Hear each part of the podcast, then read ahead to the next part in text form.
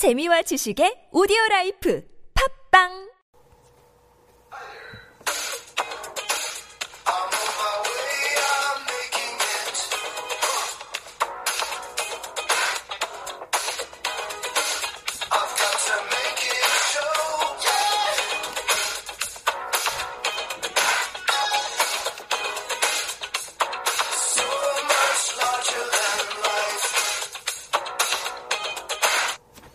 안녕하십니까. 성실대형 최영주입니다. 공돈주식 번외편 객재앙 이야기 50-3회 녹음을 시작하도록 하겠습니다.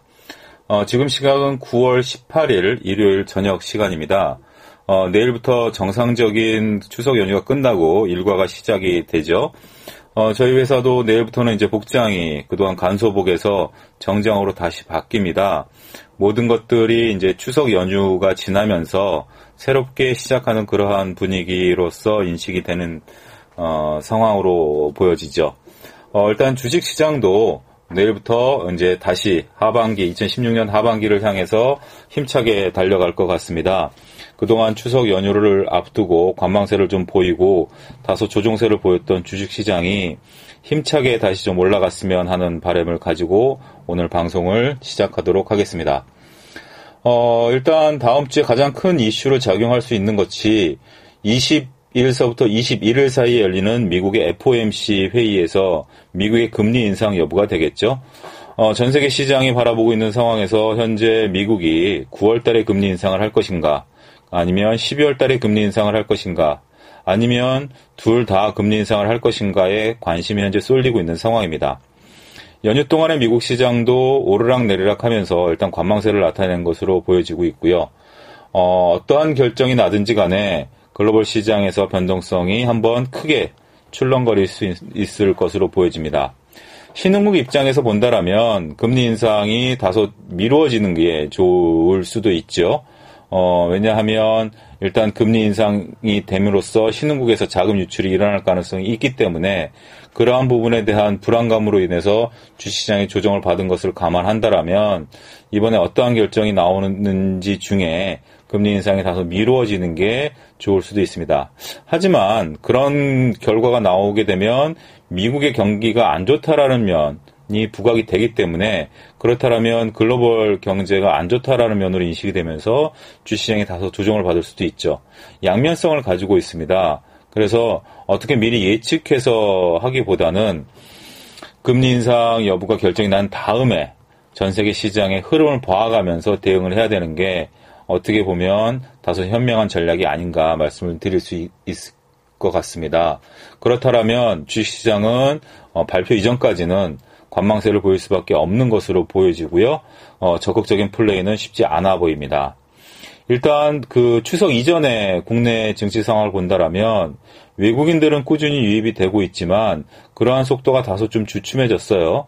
어, 계속해서 연속적으로 매수가 보다는 어, 하루하루 약간의 어, 시차를 두고 매수가 이어지고 있는 상황이고 기관 같은 경우 매도가 계속해서 이어지고 있습니다.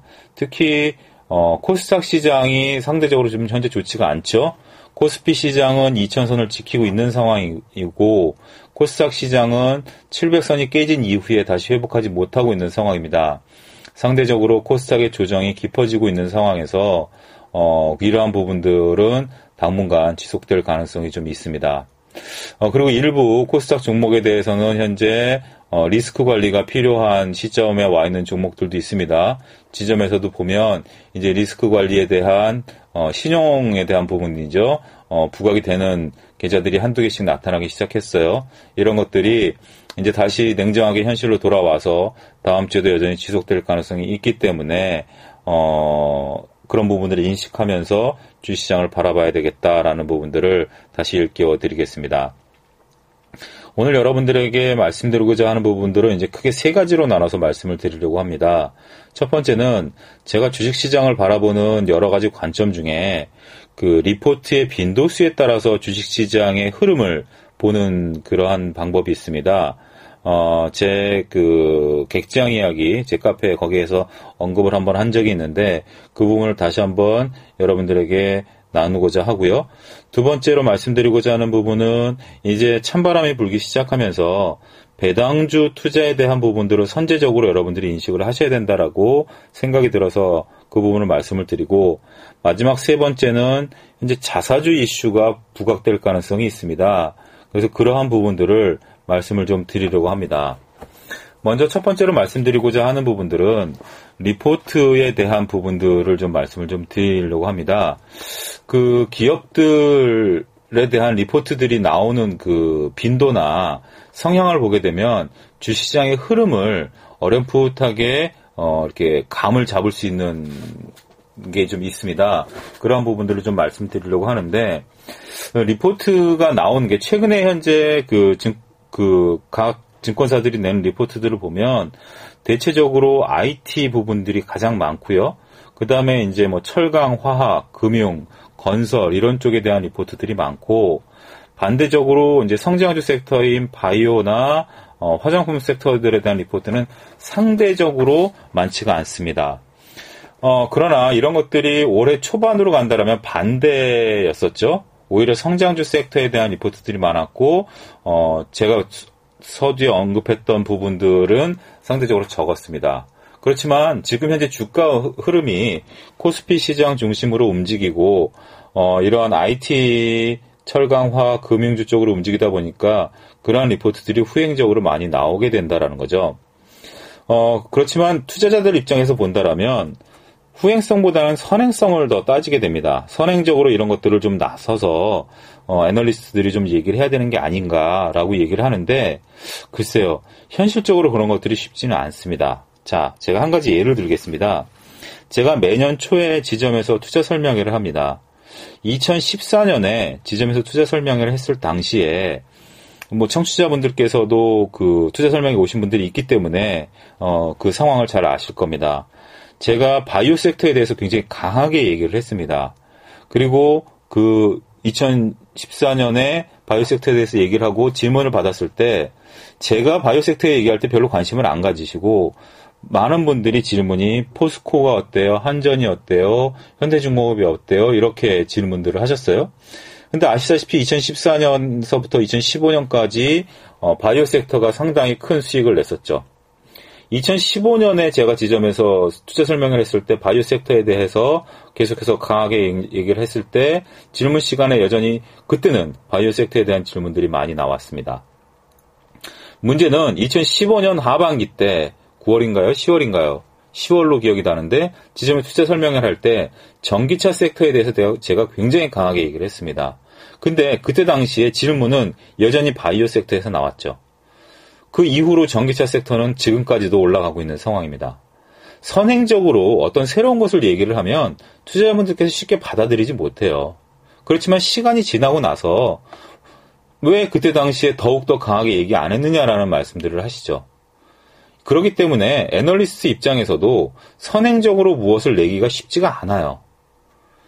투자자들이 현재 관심을 갖고 있는 부분, 그리고 어, 많이 관심을 있는 쪽에 대, 결국 후행적으로 리포트를 낼 수밖에 없고 오히려 그런 것들이 더 인기를 끌고 리포트를 찾아보게 된다라는 거죠. 우리 투자자들 입장에서 후행적으로 따질 수밖에 없는 부분들에 대해서 애널리스트한테는 선행적으로 요구하는 부분들은 어떻게 보면 좀 모순이 된다라는 부분들이 된다라는 거죠.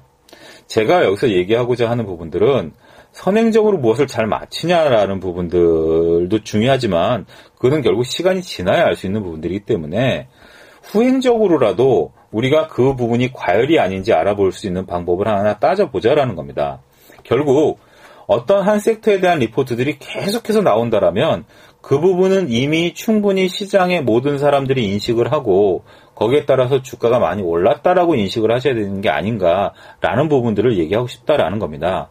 2015년서부터 2016년까지 성장주 섹터에 대한 리포트들이 끊이지 않고 나왔었어요. 그렇지만 이미 주가는 꺾여 있는 상황이었고 지금도 조정을 받고 있는 상황입니다. 근데 지금 IT 통신이나 이런 쪽으로 계속해서 관심이 가고 있다라는 것은 이미 주가가 어느 정도 많이 올라 있다라는 거죠. 올라 있는 상황에서 그러한 관심이 지속되고 있는 상황에서 애널리스트들이 거기에 맞는 어 서비스 차원에서 리포트를 낸다라는 거죠. 그래서 저는 어떠한 특정 섹터로 리포트가 몰리게 되면 그 섹터는 이미 조심해야 되지 않을까라는 관점에서 보기 시작합니다. 그러면서 종목에 따라서는 어, 차트에 따라서는 어, exit를 하고 어, 이익을 챙기고 나와야 되는 관점에서 보거든요.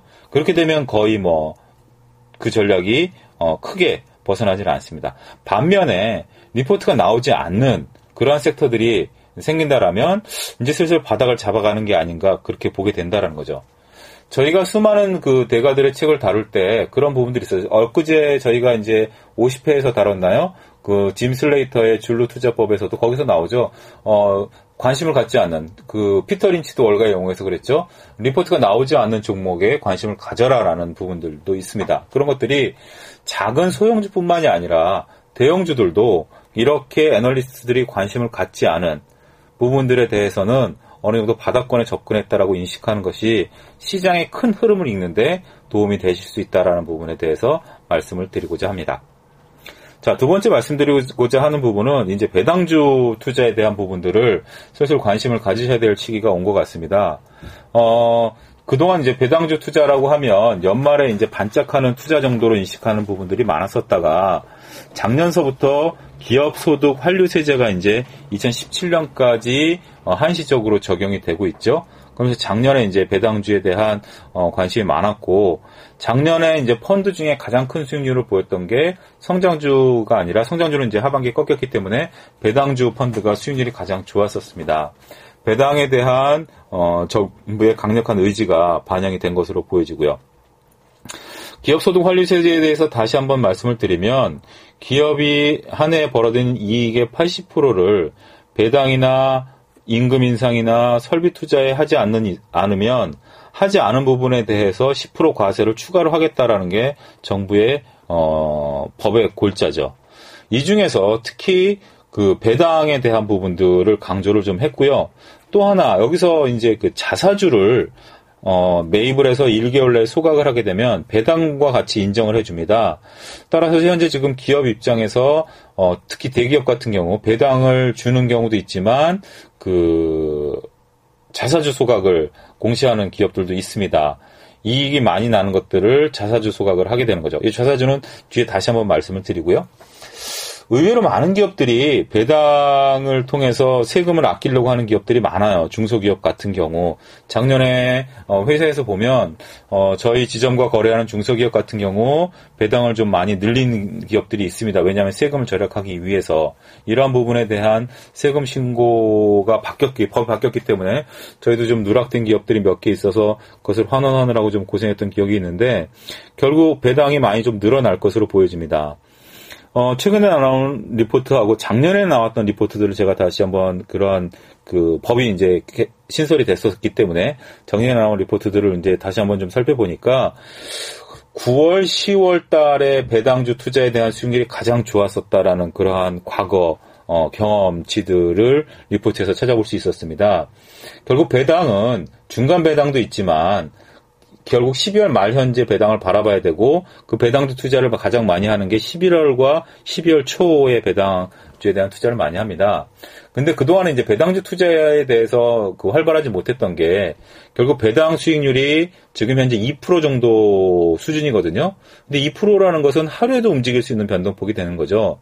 결국 배당을 보고 들어갔다가 주가가 2% 빠지게 되면 어 이두저도 아닌 상황이 되는 거죠. 그래서 그러한 것들을 감안을 한다라면 배당을 주는 기업은 우량 기업이라는 거에 대한 인식들이 있는 상황이고 그리고 현재 지금 세금을 절약하기 위해서 설비 투자를 지금 기업들이 나설 수 있는 상황도 아니고 그렇다고 해서 과도한 임금 인상을 할 수 있는 부분들이 아니라서 배당에 중점을 좀 둬야 되는 부분들인데 그러한 것들을 감안한다라면 9월, 10월 달에 배당을 많이 주는 기업들의 주가 상승률이 높았었다라는 겁니다. 그리고 남들이 관심을 갖는 11월, 12월 달에 그 주식을 팔고 오히려 배당을 안 받는 거죠. 배당을 받게 되면 어, 마지막 날 이제 사게 되는 거고요. 배당을 안 받았다 하더라도 배당주에 대한 관심이 높을 때 배당주 투자가 선행적으로 이루어지는 게 좋다라는 부분들입니다. 따라서 올해 배당을 많이 주는 기업들, 배당을 많이 줄 것으로 되는 기업들에 대한 리포트들이 제가 볼 때는 9월 말서부터 본격적으로 나오게 될 것 같습니다. 제가 카페에 가능한 한 적극적으로 좀 올릴 거고요. 어, 이런 것들은 공개되는 부분에 올릴 겁니다. VIP란이 아니라. 그래서 그런 부분들을 배당주에 대해서 좀 많이 참조하셔서 투자하는 것도 선행적으로 여러분들께서 인식을 하고 계시는 게 인식을 하지 않는 투자자와 큰 차이점이 있기 때문에 제가 오늘 미리 그 부분에 대해서 말씀을 좀 드리겠습니다. 마지막으로 여러분들께 말씀드리고자 하는 부분은 이제 자사주에 대한 부분들입니다. 이게 상당히 자사주가 어, 여러 가지 의미를 좀 내포하고 있는 부분들이 있는데 오늘은 여러분들에게 자사주의 민낯을 조금 한번 좀 드러내고자 합니다. 자사주를 매입을 하게 되면 주주 환원 정책에 굉장히 좋은 긍정적인 의도로 쓰이게 되죠. 자사주를 매입을 함으로써 어, 내 지분에 대한 가치가 올라가게 되는 것이고요. 어, 자사주는 그 소각과 그 다음에 자사주 보유가 두 가지가 있습니다. 근데 소각을 할 것인가 보유를 할 것인가는 미리 자사주 매입 단계에서 공시를 하도록 되어 있습니다. 그래서 자사주를 소각하겠다라고 공시가 들어간 부분은 꼭 소각을 해야 되고요. 그 다음에 일반적으로 자사주를 매입한 것은 소각할 수가 없습니다. 따라서 공시사항을 살펴본다라면 이 자사주가 소각이 될 것인지 아니면 단순하게 보유를 할 것인지 알 수가 있게 되는 부분들이기 때문에 그러한 부분들은 헷갈리지 않으셔야 될 것으로 말씀을 좀 드리고 지금 현재 야당에서 이 자사주를 가지고 대주주가 그 지주회사로 전환하는 부분에 있어서 의결권이 부활되는 부분들을 금지시키는 법을 발의를 했어요. 이게 무슨 얘기냐고 하면 자사주는 대주주 입장에서 보면 꽃놀이피가 됩니다. 앞서 말씀드렸다시피 자사주를 소각하게 되면 기업소득 환류 세제에서 세제 혜택을 보게 되죠. 두 번째는 자사주를 소각하게 되면 대주주의 지분 가치가 올라가게 됩니다. 예를 들어서 대주주가 지분을 10% 갖고 있는 상황에서 자사주를 20% 매입을 했다라고 치면 그래서 그것을 소각했다라고 하면 전체적으로 100에서 20%만큼 줄어든 80이 총 발행 주수가 되겠죠. 100에서 10을 갖고 있는 거에서 80에서 10, 보다더 높은 대주주 지분의 그 영향력이 되는 거죠. 현재 우리나라 대기업 같은 경우 대주주 지분율이 낮기 때문에 자사주를 소각할수록 개인들 입장에서도 자사주가 소, 소각이 되면 지분율이 올라가지만 개인들이 자사주 소각에서 지분이 올라가는 부분들은 미미한 부분이고요. 결국 대주주의 지배력은 더욱더 강화되는 부분들입니다. 두 번째 부분은 인적 분할에 있어서 대주주의 지, 그 의결권이 살아난다라는 겁니다. 아시다시피 자사주는 어, 주총에서 의결권이 없어요. 하지만 인적 분할, 그러니까 기업을 분할하는 부분에 있어서 지주회사로 전환할 때 지주 자사주는 의결권이 살아나게 됩니다.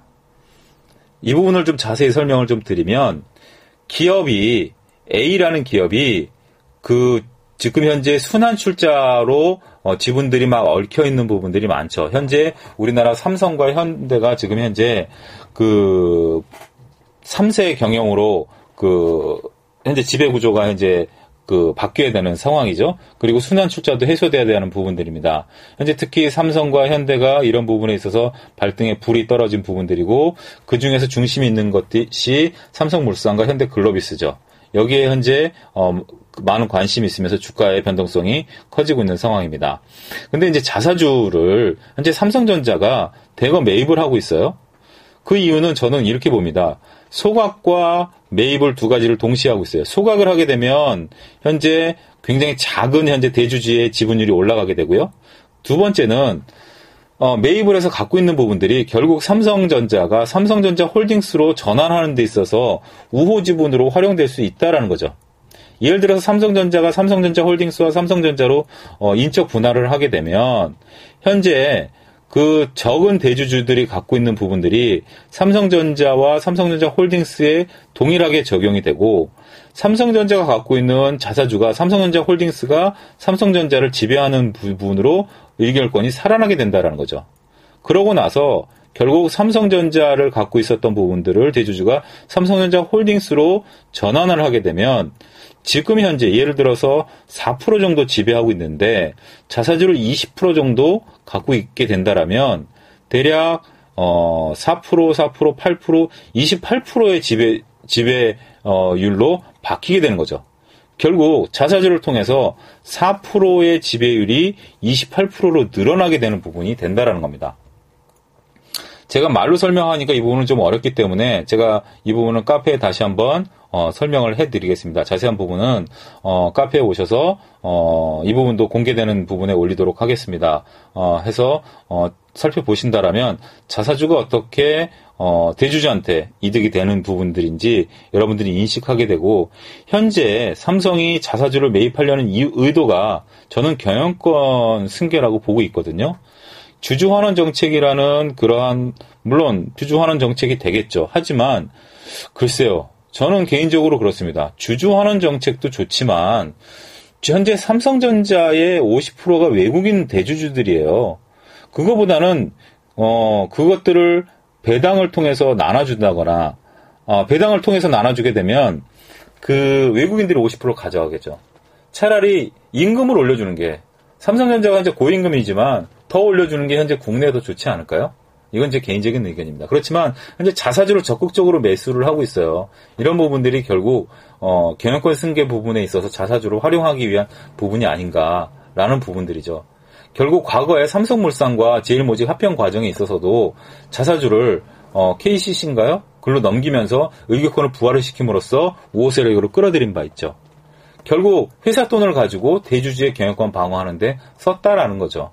자사주가 그런 어, 용도로 쓰이고 있기 때문에 야당에서는 이거는 너무 불합리하다.